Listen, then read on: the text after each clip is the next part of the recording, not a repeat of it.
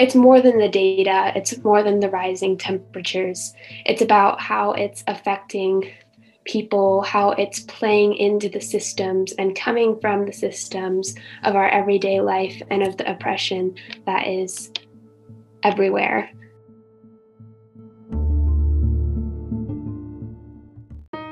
My name is Rob Van Nood. And I'm Matt Woodard. You're listening to the third season of Elevate, a podcast about big ideas, little projects, and everything in between. Rob and I sit down for in depth conversations with students and educators to raise your awareness about interesting and important things that are happening here at Catlin Gable School and in the educational world beyond.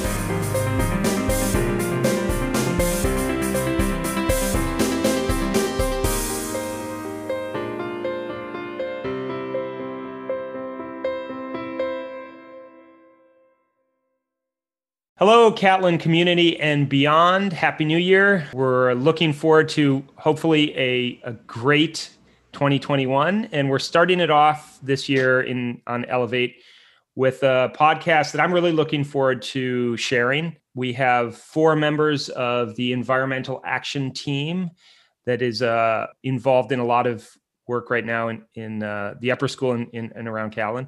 I also have, uh, because Matt is on uh, paternity leave for a couple weeks, uh, I've invited Berkeley Gadbaugh to be a, a guest host today. Um, welcome, Berkeley.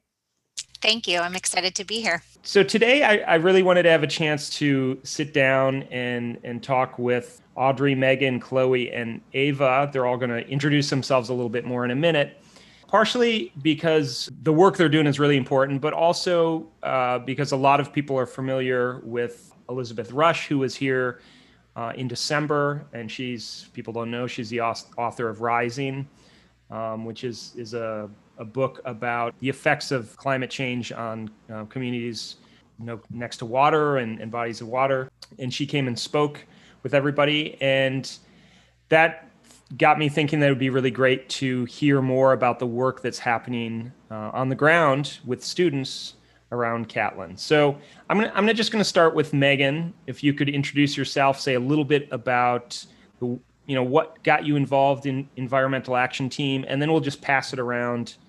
Uh, and then we'll, we'll we got a lot of things we'd like to to cover, but uh, we'll start off with Megan.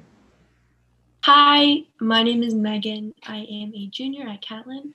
Um, I'm one of the co-leaders of EAT, or the Environmental Action Team.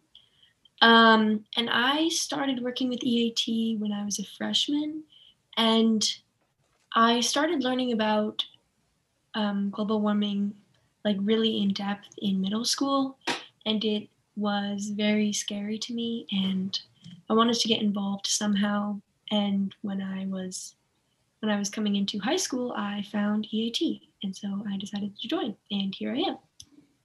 Great. Uh, we'll just, in in my view here on Zoom, we're just going to go around clockwise. So, Chloe, if you want to introduce yourself. Yeah. Um, hi, I'm Chloe. I am another co-leader of EAT, and I'm a sophomore. And my well, what the EAT does mostly is we work on creating change within the Catlin community in regards to sustainability and the climate crisis and environmental issues. And so I start the first time that I did something related to all of that was actually before I joined the EAT in middle school, where my friend Hannah and I worked on a no idling campaign. And so when I came to high school, this seemed like a next step in continuing with working on that. Welcome, Chloe. Ava. Um, so I'm Ava. I'm a freshman and new to Catlin. And well, my mom, she's an environmental scientist teacher. So I guess I was kind of raised like always kind of in this area, like always like thinking about it. Um, but what got me to join EAT was actually at the beginning of this school year when for one of my classes we had to write these letters to like a representative about a certain like climate issue and my representative actually like responded to me and it was just like and, i felt and, like i'd actually done something Can you say who that was? Who's who's the rep? Um, yeah, to? that was um, Earl Blumenauer. And like I have I have his letter like just in my room and I look at it every once in a while. I'm like, yeah, I really did that. and it was just it was a good feeling because like I felt like I'd actually made a difference. And then I was like, that's what I want to do. So now I'm working um, as a member of EAT and specifically I work on the biweekly newsletter, Eat Your Emissions. And it's going really well. All right, Audrey, you want to talk a little bit about yourself and and the work, some of the work you're doing? Yeah, so my name is Audrey. I'm a sophomore, and this is my first year um, participating in EAT. So we, I learned a lot about like climate change and the environment all throughout middle school. And I actually didn't join EAT last year, even though I wanted to, because I was attending another club. But just seeing all the stuff that EAT was doing last year and what they've done over the past few years at assemblies and stuff, that was really inspiring. So along with um, us learning a bit about climate change last year in our um, human our human crossroads class. So I just decided to join this year, and I am part of the recycling team. And we are hoping to organize a number six plastics uh, like drop off um, area, and then um, so that we can bring it to Agilyx so it can be recycled. So, could you say a little bit more also about the the group at large? You are four members who decided you wanted to come and and speak a little. How how big are you? How many students are involved? How many projects are happening beyond the ones you just mentioned? Um, so I'm not exactly sure how many um, kids are in our group. Um, Megan or Chloe would probably know more because they're um, they help manage it. But I think there's around 15 to 20 kids. Am I right? Mhm, Yeah. Yeah. And um, yeah, so we just um, at the start of the year when we first um, had our first meeting, we just brainstormed some ideas or some ideas from last year that weren't completed of what we wanted to do in the community. And then we were just able to pick which groups we wanted to be in so that we could focus on projects that we thought we could be the most helpful in. Does this idea? I mean, uh, many of you talked about having experiences in middle school, and a lot of it seemed to come out of ideas of climate change. Megan, you kind of talked about the the things that we learn about with climate change are, can be pretty scary and and freak people out. Does it feel like that this this group and the work that you're doing uh, uh, alleviates some of that anxiety? Does it feel like you're able to to really put your energy into something that feels hopeful? Can, is someone willing to talk a little bit about that, kind of the emotional experience of the work that you're doing? I guess I Um, can. Oh, you go. Okay, ahead, No, Ava. Megan, you go ahead. Oh, okay.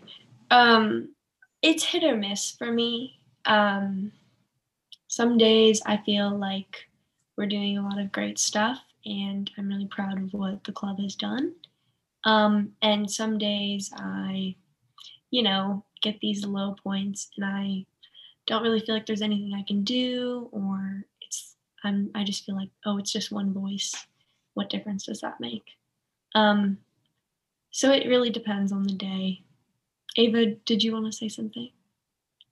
I was gonna say that like climate change, it's like it's hard to like think about it all of the time because like it's such like I guess a heavy topic.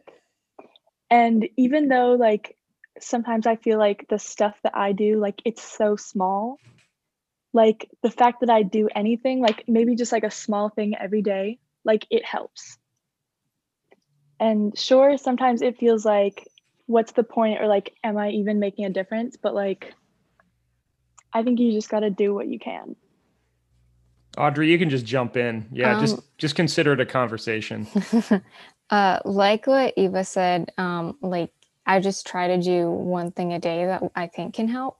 But I think with EAT, what we're trying to do is to get the community as a whole to do one thing at a time. Like the Meatless Mondays, I wasn't there when I when they organized it, but it's such a good thing, even though it's quite small. Every Monday, we don't serve meat in the cafeteria, and that just helps a lot, even though it seems like it won't. And it's it's it's in the last week or so, it's been a bit discouraging for me in EAT because um, I've been working on the recycling project um, for the whole year so far, um, the last five or six months, and we still haven't gotten it off the ground, but we're working towards it and we're trying to get permission to do everything and we're organizing the way our system will work and hopefully in the next month or so we'll do it and that's really i guess it makes me less discouraged about it because i know something is happening Yeah. So- Go ahead, Chloe. Uh, yeah, I definitely agree with what all of you have said. I think, in a way, while I think it's important to make the changes that we can, it still feels really limiting a lot because, first of all, there's the limitation of are these actions that we want to have happen actually going to happen? And a lot of the time, it's not even up to us, it's more up to the administration and all other things. And sometimes they take money. And so there's the question of can the school afford it and all kinds of things in terms of that. But then even beyond that, when these actions are successful, that's always it's always encouraging. But if you really think about it, it's the small actions in terms of the climate crisis aren't really the problem. There's like a few big companies and corporations which are like create over 70% or something like that of the world's emissions. And these problems really are even deeper than that. They're like embedded in the very systems that we're living in. And that is all very discouraging. And like within this one little club, there's not much that we can do about that as a whole. And this isn't really a solution to the climate crisis.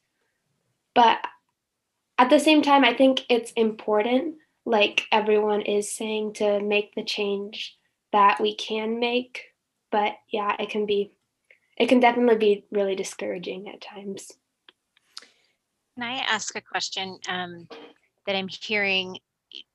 We're using different language, and I'm curious about this. And and um, you know, being of a different generation, the shift in language from climate change to climate crisis, um, it like like Chloe, when you said that at the beginning of um, you've said it twice and at the beginning, and it it like jars me in a different way. It's I'm like it's a crisis, and it and it is, and um, so I guess I wanted to hear more. Do you feel like is your is your language intentional? Is that part of your generation? And um, could you share a little more?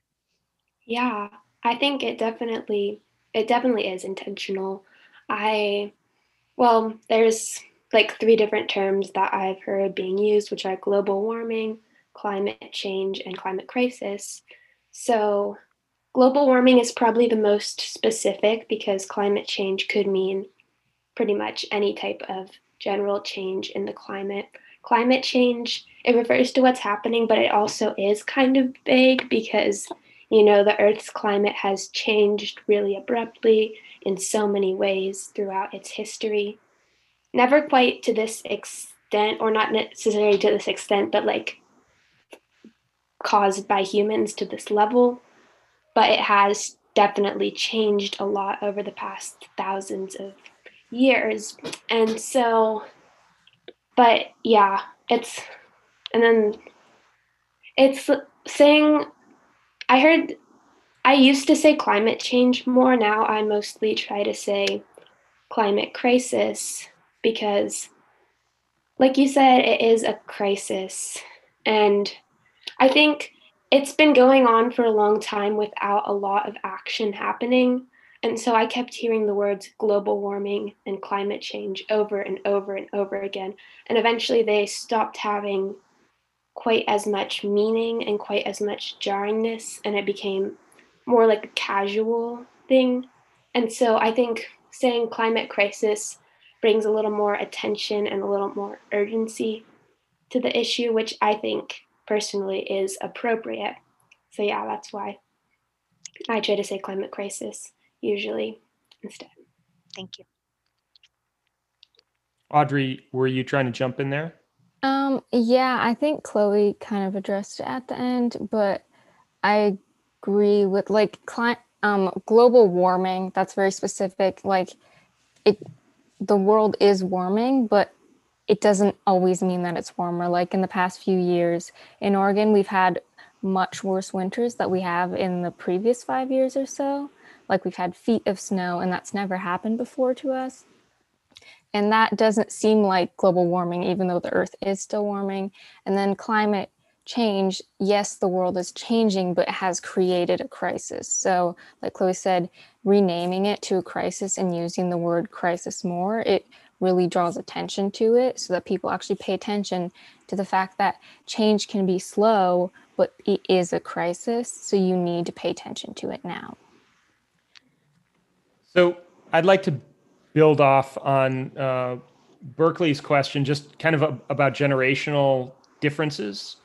Um, I feel like that there's there's currently it seems like just on social media there's a lot of um, you know I don't I don't know if I'd call them crisis action groups or you know but but groups of people that are using social media to drive this message um, and a lot of them are um, are run by young people like yourselves, people out of college.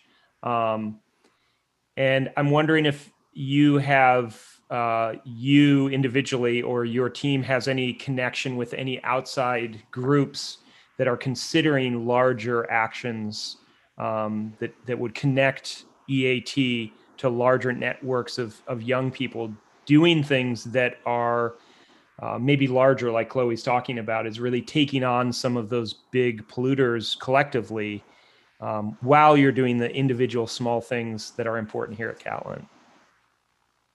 Um, so I can I can talk about this a little bit. Um, not right now, pretty much not right now because of COVID and like meetings have been hard. Um, but there is this organization that operates in Portland and in Oregon, as well as I think all of the US.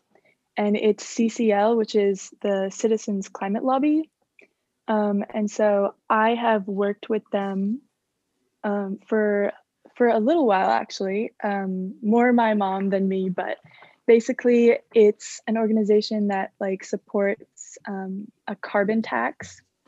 And so that's pretty much the main goal of it, but that's just something that I've done outside of Catlin?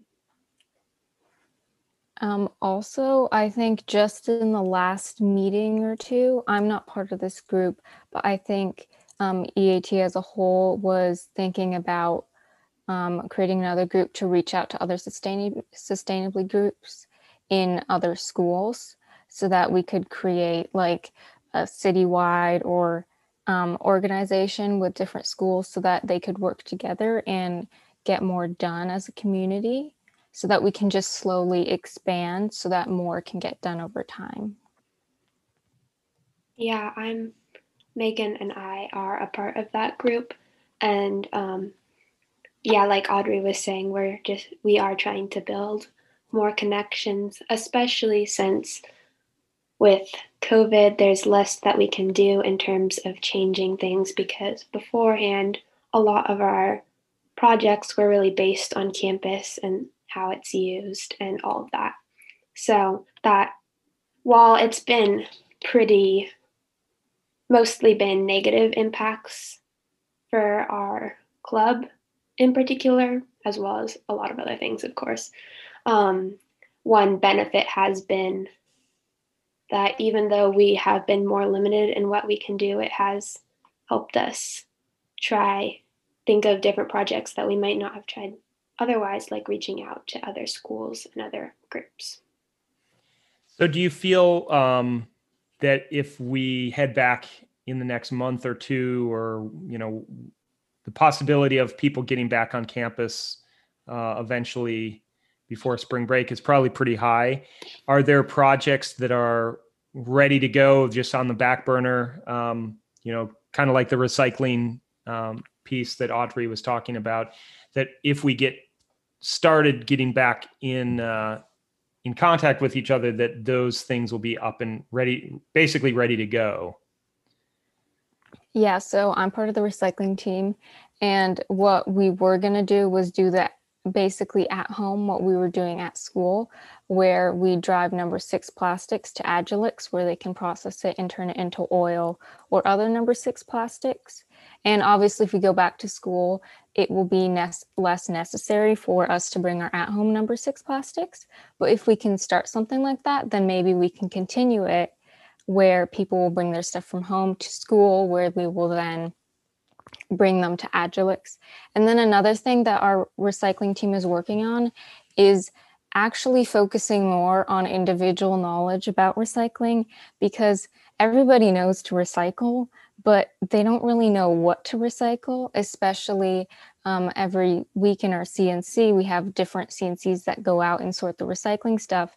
And I found that people are always looking towards Patrick, who knows everything about recycling, because they don't actually know as much as they think they do. So if we can really get into people's heads what they can recycle and how, and that would be really helpful towards the future at home and at school. Have you guys um, been aware or people still aware of the the recycling app or recycling website that was created several years ago by a, Catlin senior?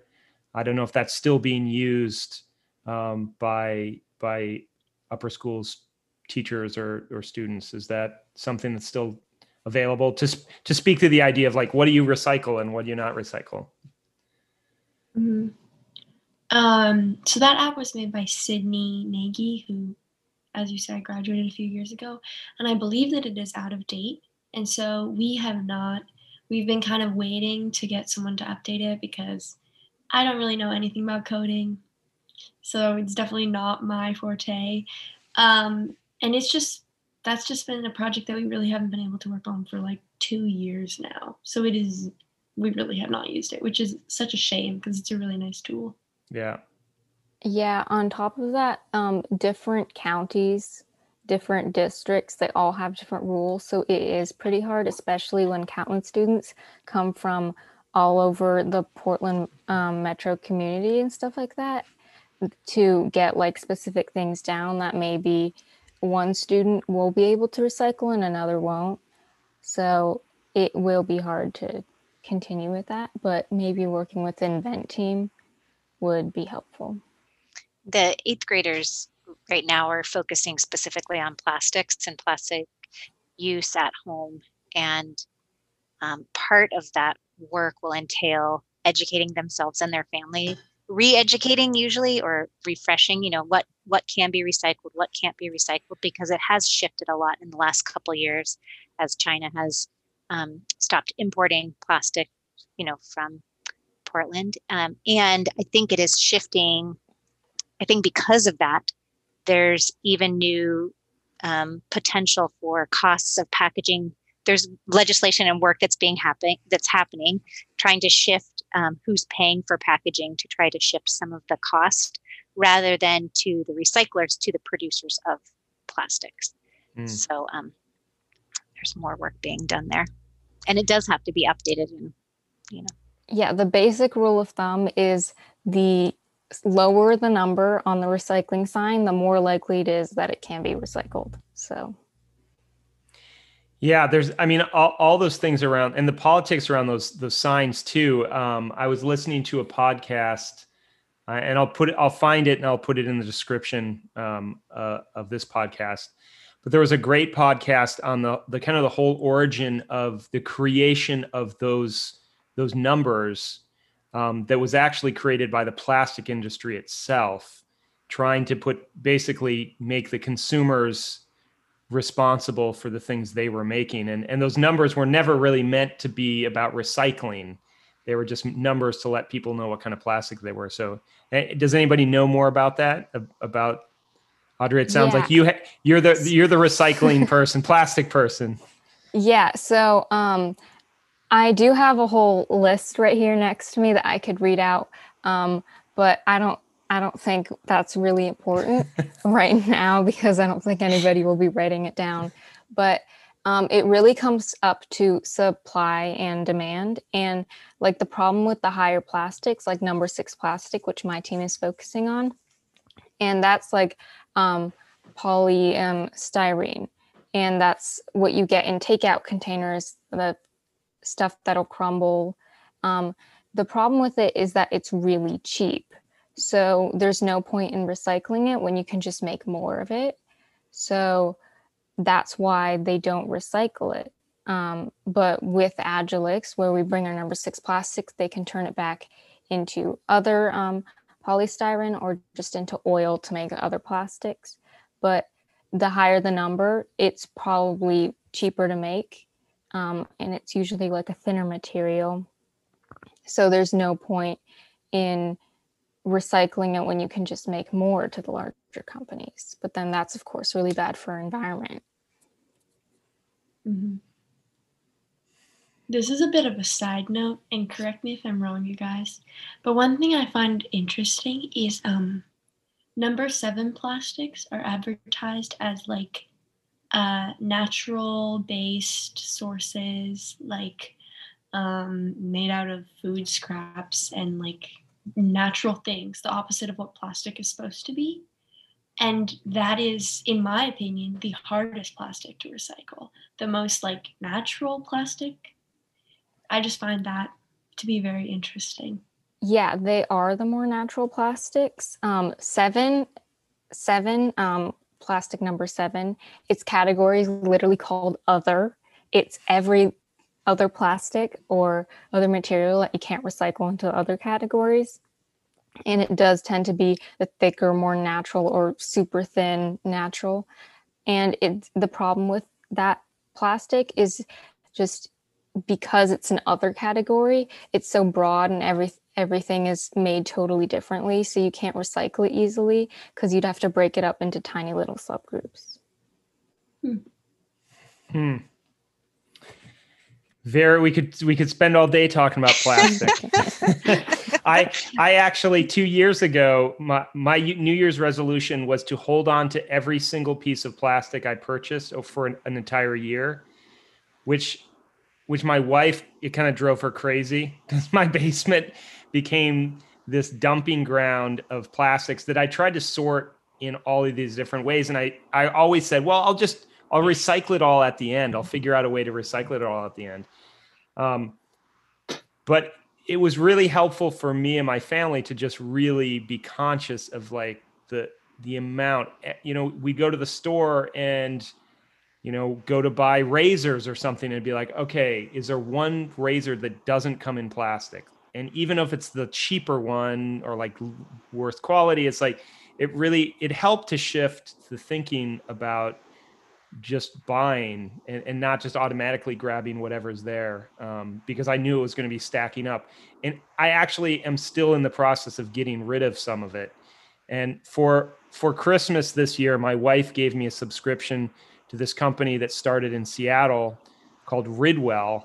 That um, they now I have a little bin that they will come around and pick up all of these other plastics that you can't really get rid of, or light bulbs, or you know there, there's these small niche companies that are starting to try to deal with some of those um, things you know like my batteries light bulbs socks that have holes that i can't use anymore. They're you know i have a little metal container that says ridwell and they come once a month and i can dump some of my extra plastic but i'm slow it's taking a long time to get rid of the all this stuff it's not really getting rid of it i'm putting it elsewhere but yeah that sounds like a really good process. But if you want, um, if you do need to find places, um, usually if you go to like your um, region's uh, recycling website, they will give a list of different stores and places where you can drop off things.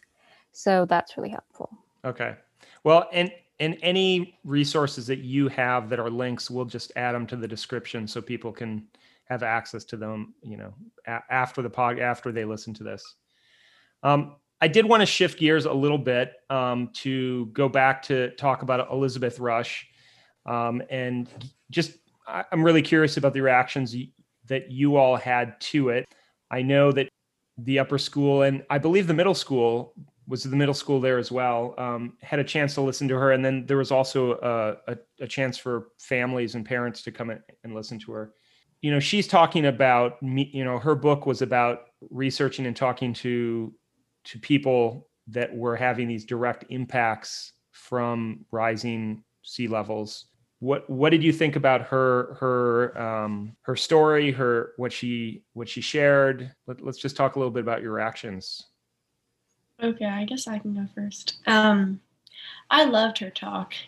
I'm a little biased because I helped organize it, but um, I thought it was really interesting. And I, I, um, when reading her book and listening to her talk, I feel like she brought up a lot of aspects of um, sea level rise and how they um, intersect with other problems that we face, like um, the problems of poverty, like marginalized communities and how they'll be affected by climate change, like problems with race. Like, I thought it was really interesting how she brought up things that you wouldn't immediately think of when you look at the issue of sea level rise or when you just look at climate change. Um, yeah, I just loved her. I thought it was really cool. Megan, do you want to talk a little bit about the the process of bringing her? How did how did we get her? And like, did did a lot of people read her book? What was the what was the beforehand work that went into her coming? And then what's what's been the afterthoughts that people have had? Did she just come and then she moved on, or were there more conversations, or what what happened with that? Yeah. So Berkeley, feel free to add because you were also on this, and Chloe too. Um, I think that Barbara or the sustainability team found out about her and I believe sent out an invite asking her to come um, present. And um, we started advertising her book in the months leading up to it. And the sustainability team organized a um, audiobook reading by members of the Catlin Gable community. So we put that out there as well. Um, then, of course, her visit was pushed off. Um, it was originally going to be in March of 2020, but it was pushed off until December of 2020. Um, then, in about November or October, Isaac, who was on the sustainability team, um, reached out to EAT asking if they could kind of like lead the discussion um, and lead the upper school and middle school assembly. And so we just started brainstorming questions. Um, and then, of course, the day came, we did some little intros, but it turned out that the community was really interested in her, which was super great. And so we basically didn't have to ask any of the questions that we had prepared, which was like really, really awesome to see. And there was also a discussion group afterwards, which was more of a like small assembly type situation um, which I thought was really cool. As far as after thoughts, I think I'm not so sure about this one because I haven't really been in contact with a lot of people in quarantine. Like I haven't really been able to talk about what they thought about it. But I think that um, faculty really liked the assembly. I think that students thought that it was interesting. I'm not sure if it prompted a ton of discussions in classes if you guys have any ideas, let add on to this. But I, I think it received positive feedback, which was good. I, I thought Audrey. I oh, go ahead. Yeah. Oh, yeah. I think I mentioned. Um, actually, I didn't mention this earlier, um, but I did mention earlier. But um, a lot of my friends they really liked the um, they really liked her presentation, and they were talking about how great it was, and everything she was saying was um, was something they never thought of and how it was really interesting. It didn't create that much discussion afterwards, like Megan said, um, well, along, among my group of friends, but people really appreciated it and they really they had obviously learned a lot from what she had to say. Yeah, I think another thing that was great about having her here is well, um, it was a topic that we haven't hasn't been as prevalent in my mind even or in like the what in discussions or anything rising sea levels, the climate crisis in general, because in the past few months that's been overshadowed in a way by the other crisis of COVID 19. And I mean, it's not like we want to be thinking about all these crises all the time because it is really stressful and there's not always a lot that we can personally do. But it was uh, it was nice to have a little bit of a change of perspective in there. So just, go ahead, Berkeley. Yeah. Well, I just wanted to share. I mean, Audrey, what you're talking about, and Chloe. Um, I had the sense while listening to her, and I wish that this conversation could be happening like right after we heard her, because you were describing like, you know, you were getting all these texts about it. And that does say something about how it was resonating with students. And I felt that in the virtual meeting. Like I was just, I was so jealous that Megan and Chloe and others would get to go and have a conversation with her um, because I did feel like she brought a fresh, um, voice to that to to the climate crisis. She was she was going out and she was documenting these changes in communities and it was taking her years. And she had the lens of being a creative writer to sort of communicate that through her writing. And that is unique as opposed to the data and the statistics that are awesome and they're wonderful. But it reminded me that the story behind it often motivates people to make change. Um, and as a side note, she connected it back to like, it is big corporations. As you said, Chloe and um, Ava, as you were, you know, it is that are out of, you know, decisions that are out of our control. She acknowledged, she was acknowledging that too. It wasn't, it wasn't a take your plastic to the recycling. It was, this is so much larger than us. And that was kind of reassuring to hear. That I don't know if others felt that way. Yeah, definitely. I feel like a lot of times there's a lot of individual pressure to like do your part to save the planet. And i think that is important but it sh- off it a lot of the time it distracts from the main issue. And also a lot of the time those small changes or whatever don't work for any for everyone because sometimes people don't have access to those things. Though of course the communities who have the least resources are the ones who are contributing in general overall the least as well. But I agree that it is definitely important to focus on how it's a much bigger picture than any of us as individuals. And I also really resonate with what you said, Berkeley, about how it really is about the people and about the it's more it's more than the data it's more than the rising temperatures. It's about how it's affecting people how it's playing into the systems and coming from the systems of our everyday life and of the oppression that is everywhere. And it's what really matters isn't that the data it isn't i mean that's important of course and it helps us understand it in a different way. But what really matters is how it's affecting people and ecosystems and and landscapes and animals and plants and all of that and how it's affecting the most marginalized people and i think it's important to pay attention to that and that was another thing that i liked about I haven't read all of Rising yet, but I like how, like you said, how it's focusing on it from a different perspective than just the data or what could happen in the future. Mm-hmm. So, is, um, go ahead, Megan. Oh, this is just a small comment, but that idea of like individual action versus systemic change is something that the EAT has really been struggling with as a club because it's hard, or from our perspective, it feels hard to implement any systemic change. We're just one club at one tiny school. But at the same time, if we sit back and do nothing, um, you know, how does that make us feel? So I think that your point, Chloe, was um, is very important to pay attention to. it it also makes me wonder how we can do a better job, how the school can do a better job, or investigate new ways to tell those stories. Um, you know, having this podcast is one way to to help tell a story, but I feel like that the work that you all are doing, there's so many interesting stories there.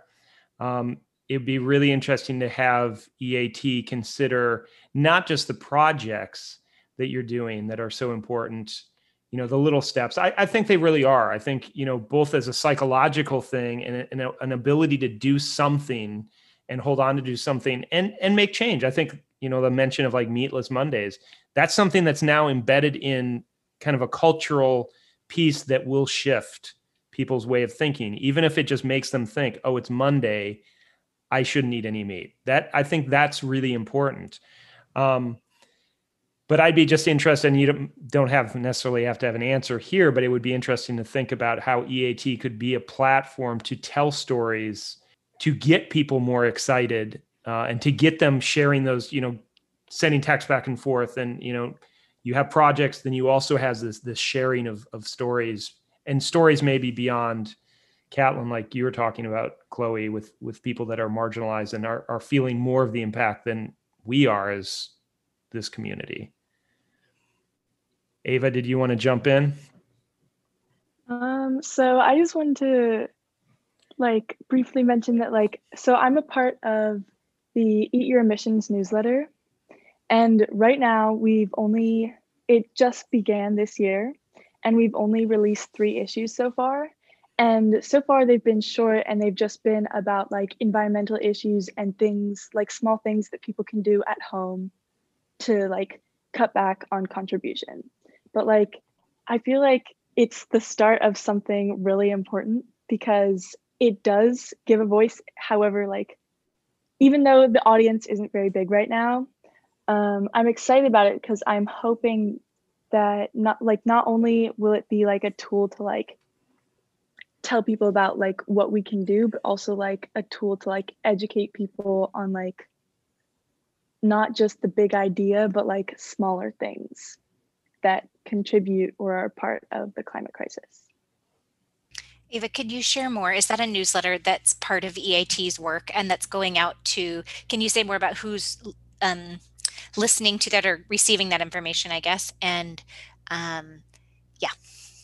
Yeah, totally. So um, the newsletter is called Eat Your Emissions and it is released every other week. So it's a biweekly newsletter. And you can find it on the Daily Bulletin um, on Mondays and Tuesdays for both the upper school and the lower school. And actually, um, recently we have started putting it in the divisional newsletter as well. So, any parents listening to this podcast, every Friday you can check out um, the bi weekly newsletter. So, yeah. I love the title. That's a great, works very well.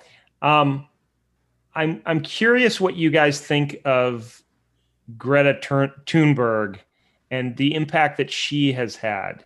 Um, kind of going back to this this idea of individual impact and work people are doing. From my understanding and, and reading about her and listening to her and watching her, you know, she she's not necessarily saying do this or do that, but she's really being a voice to just to be out there and and make the, the crisis, the climate crisis known and really push governments. So I'm really curious about what you personally think about her and um, maybe not as a person necessarily, but the impact that she has, the impact that she has on on people your age.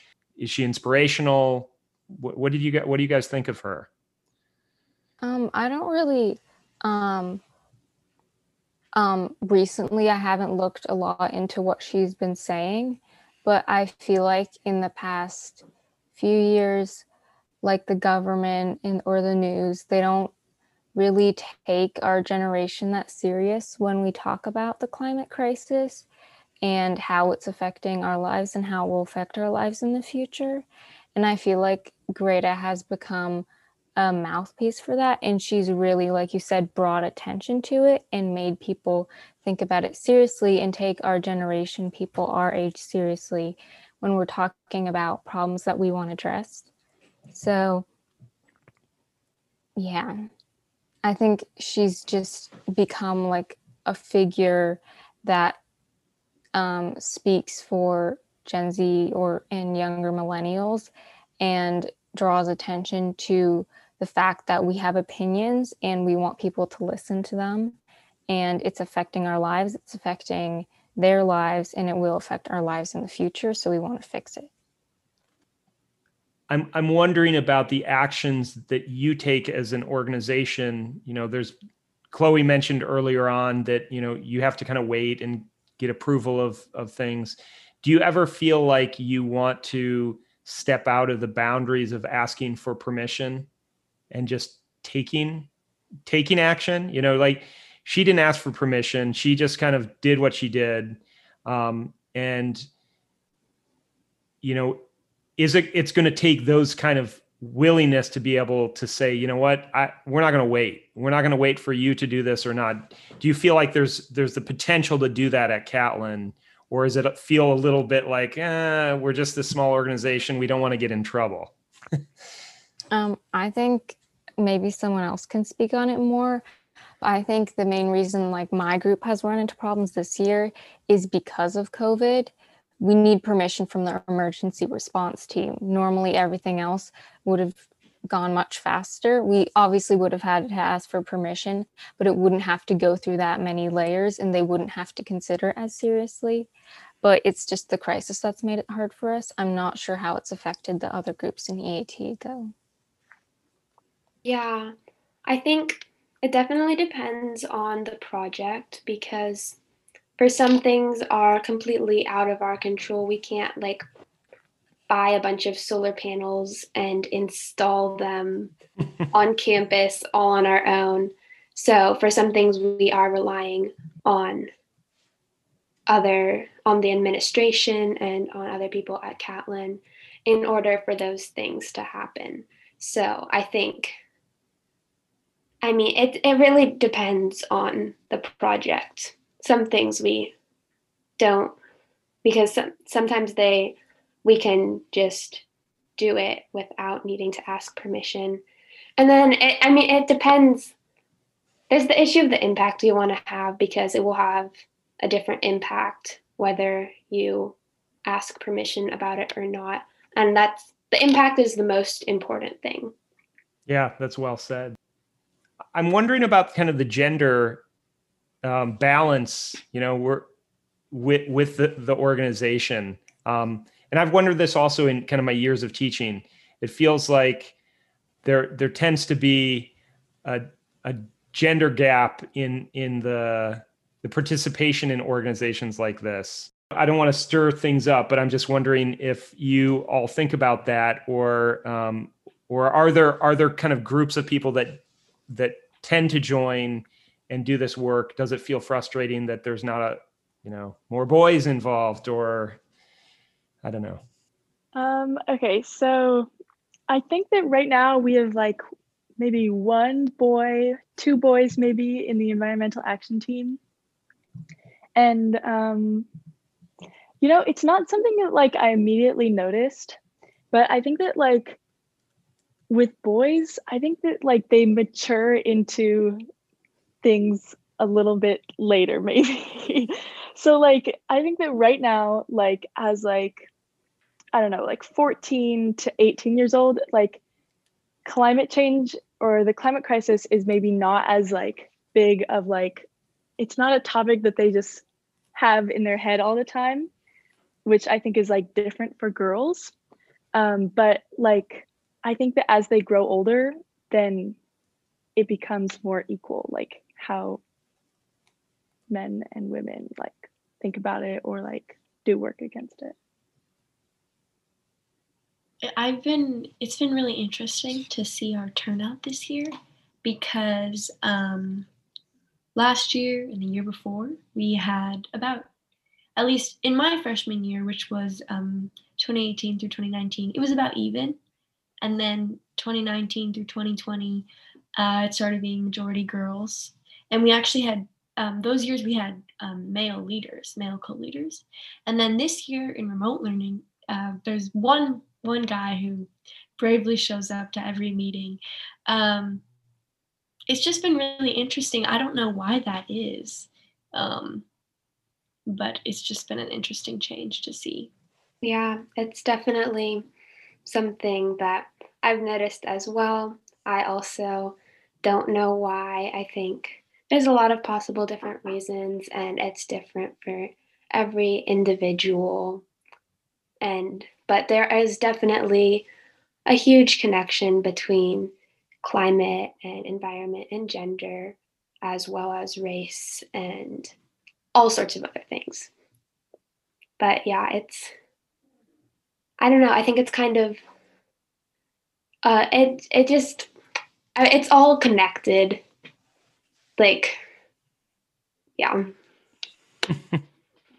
Yeah, I think you don't really think of it when you're working in your smaller groups because it's like three or four people and it's totally normal for you to like, you don't really notice it because it's just two other people. And, but when you are asked about it, like you just have, it just really bamboozles me. I don't really know why. Yeah. I'm glad you asked it, Rob, because I I noticed it right away when we were on this call and like, oh, I wonder if others are thinking that too. Yeah. Well, it's you know, it's also it's a question that comes up for me all the time and I'm partially because I'm interviewing a lot of people, I'm trying to keep things balanced in all sorts of ways. Um, and also when I look at the people that listen to this podcast, as as much as the the technology allows people to differentiate who is calling themselves male or female or people that don't differentiate there's some a small group but about 65% of the listeners to this podcast are you know classified in the female category which is also something i think about is like huh you know two-thirds of people that are listening to this uh, are you know there there's that, that again there's a similar kind of uh, difference in gender that that listen to this podcast. So it's a question I'm, I'm always thinking about. Well thank you all so much for for coming and sharing all the work you're doing. I'm always encouraged to have you all doing this work behind the scenes and up front. And for me it's hopeful to to have such smart um, dedicated passionate people doing this kind of work. And I, I really look forward to seeing the impacts that you have. I think you might not feel it, but y- you do. You guys definitely, uh, if nothing else, you encourage other people to to think about these things. And I think that's that's more than you can probably know um, the impact that you have. So thanks for for coming and, and talking. And um, again, I'll I'll list as many things. You know, give me give me websites and um, you know links to newsletters and i will put all that stuff on here so people can directly go and, and find out more so. Um, do you have an online presence at catlin? Like is is that part of the website or anything like that? I was just thinking about links and resources. I know we talk about that as a sustainability committee but i was curious if eat has that on our website I think we recently got an Instagram. I'm not exactly sure exactly what it's called. Chloe, It's- do you know? Oh. Um, oh gosh, I don't have my phone with Catlin me. Yeah. Yeah. Catlin Eat. we'll we'll link it down in in the description so thank you all right well have a great week and um, we'll we'll be uh, hopefully seeing and hearing from you guys more Thank, Thank you. thank you Bye. bye Bye. have a good rest of your evening thanks for listening to this episode of elevate If you have questions, ideas, or want to share your story, please email us at elevate at catlin.edu.